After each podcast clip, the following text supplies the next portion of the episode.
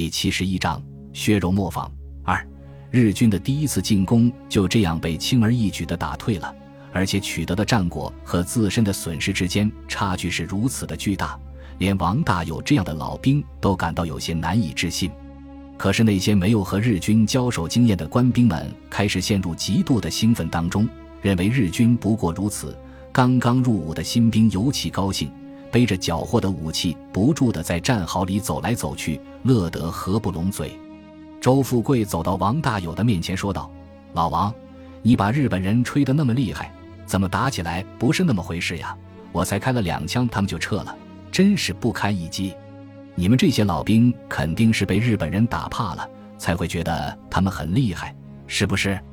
王大有还没有来得及开口，周富贵的班长冯春生就跑了过来。在周富贵的后脑勺上狠敲一下，骂道：“看你小子嚣张成什么样！你以为日本人是吃素的？咱们之所以能取得这么大的战果，主要是因为日军太轻敌了。如果他们认真起来，很难对付的。你这些毛头小子懂什么？马上给我修工事去！”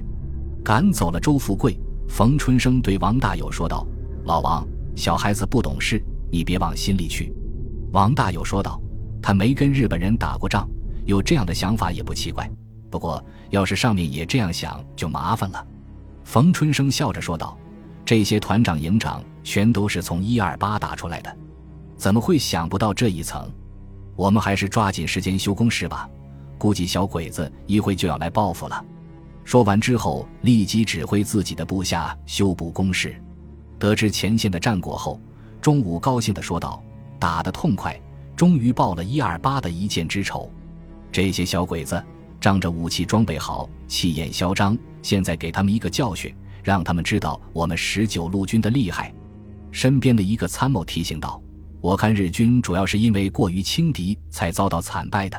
虽然我军在步兵武器上面比敌人强一些，但是敌人的空军优势是压倒性的，他们肯定会出动空军来报复的。”中午说道：“是啊。”小鬼子的报复心很强，这里又是他们的攻击重点，肯定会派空军来关照我们的。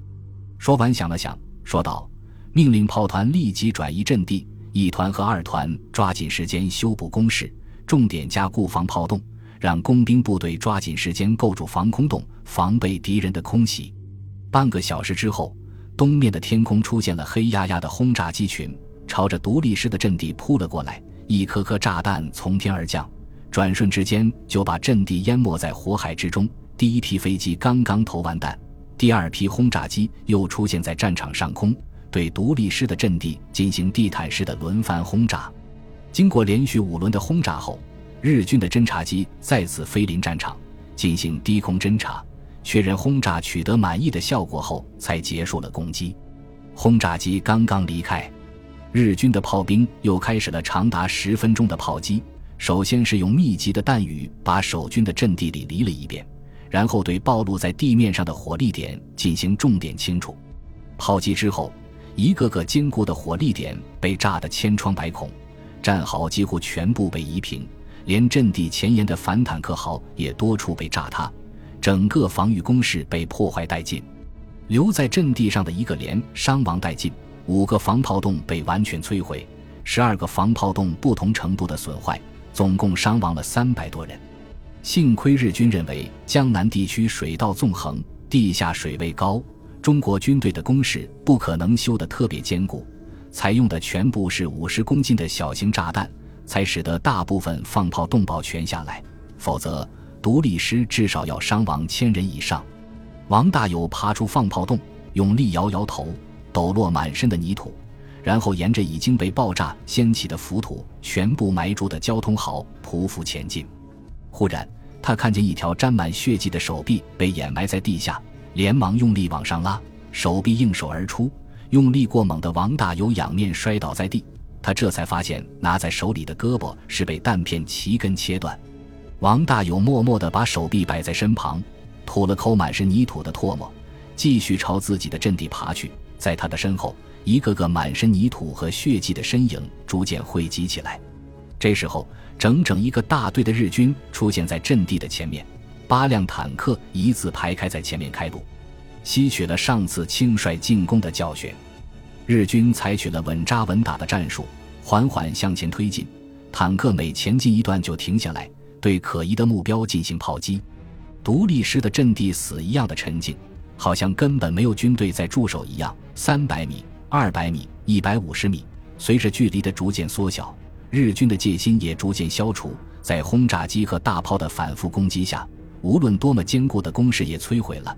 守军能够存活下来的，肯定寥寥可数。日军的坦克终于再次推进到反坦克壕前面，坦克开始寻找已经被炸塌的地段继续前进。后面的步兵立刻跳下壕沟，开始发起冲锋。